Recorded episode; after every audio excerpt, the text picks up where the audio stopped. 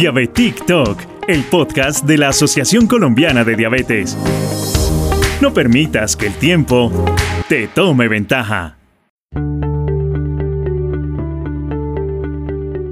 Nos encontramos con Carlos Garzón. Carlos Garzón es el podólogo de aquí de la Asociación Colombiana de Diabetes.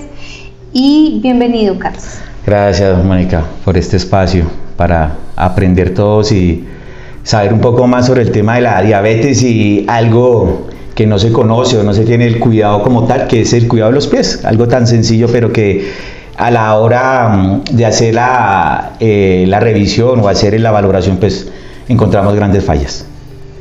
Y hablando de ese tema, pues, ¿qué tan importante es asistir al podólogo? Porque muchas veces como que la gente desconoce que existe digamos, em, esta rama de la, de la salud que es la podología y muchas veces la gente por desconocimiento resulta en un salón de belleza.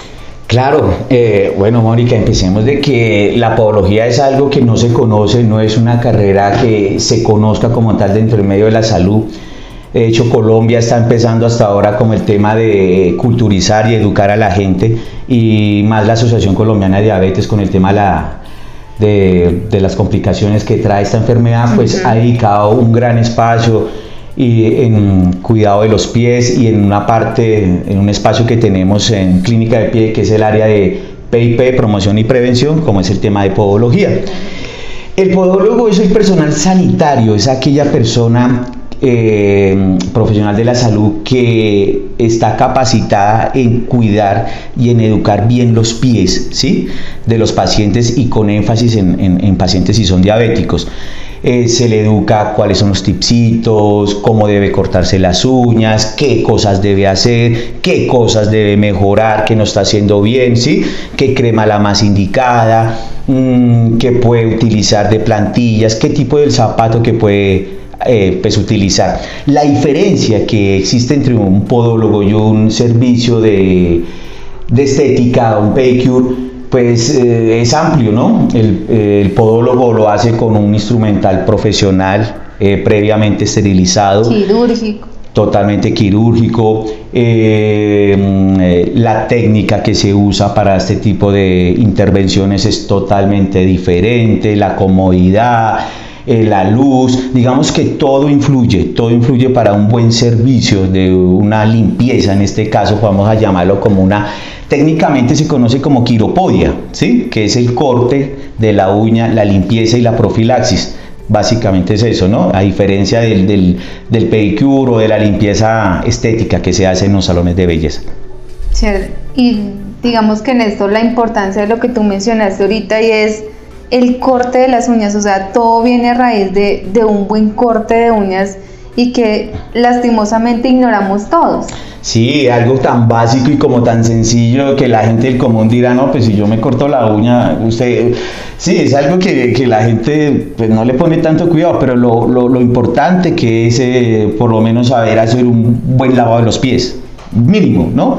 El aseo, el secarse muy bien en las zonas interdigitales, el cambiarse de medias, el rotar el zapato, no utilizar siempre el mismo zapato tres días, cuatro días, si no están rotando, eso es importante. Y son tipsitos y son cosas que el paciente no lo tiene en cuenta, ¿no? A veces es sentido común, pero a veces, como se dice, a veces el sentido común es el menos común que existe. Pero son consejos y son tipsitos que se le hace al paciente y que hay que hacer eh, eh, énfasis y, mm, eh, digámoslo, como pues trabajar en eso. Y normalmente uno, uno no acostumbra, o pues eso lo aprendí acá, eh, de hacerlo, pero uno normalmente no lo hacía y es que coja sus pies y así como se baña el cabello, tomes el tiempo para bañarse los pies. No, normalmente el agüita, el jabón que le caía de encima y el, y el agua que le corría. Hay algo, hay algo desafortunado en este tema y es que, pues, si los pies no los mostramos, pues no nos lo cuidamos, ¿sí? Entonces nos cuidamos el cabello, nos cuidamos las manos, nos cuidamos la cara, porque es un tema de que no vamos a mostrar pero los pies es algo muy importante, independientemente si se tiene diabetes, o no, hay que cuidarse los pies y mucho más si el tema de la diabetes está encima y mucho más si el personaje, el paciente no tiene un cuidado a conciencia, ¿sí? Tarde que temprano los pies van a verse afectados. Entonces, ¿para qué? Empecemos desde el comienzo, como se dice, ¿no? Un buen aseo, una buena limpieza, buenas medias, una buena crema, una buena educación es lo que se necesita para que el paciente empiece a cambiar sus hábitos y su cultura.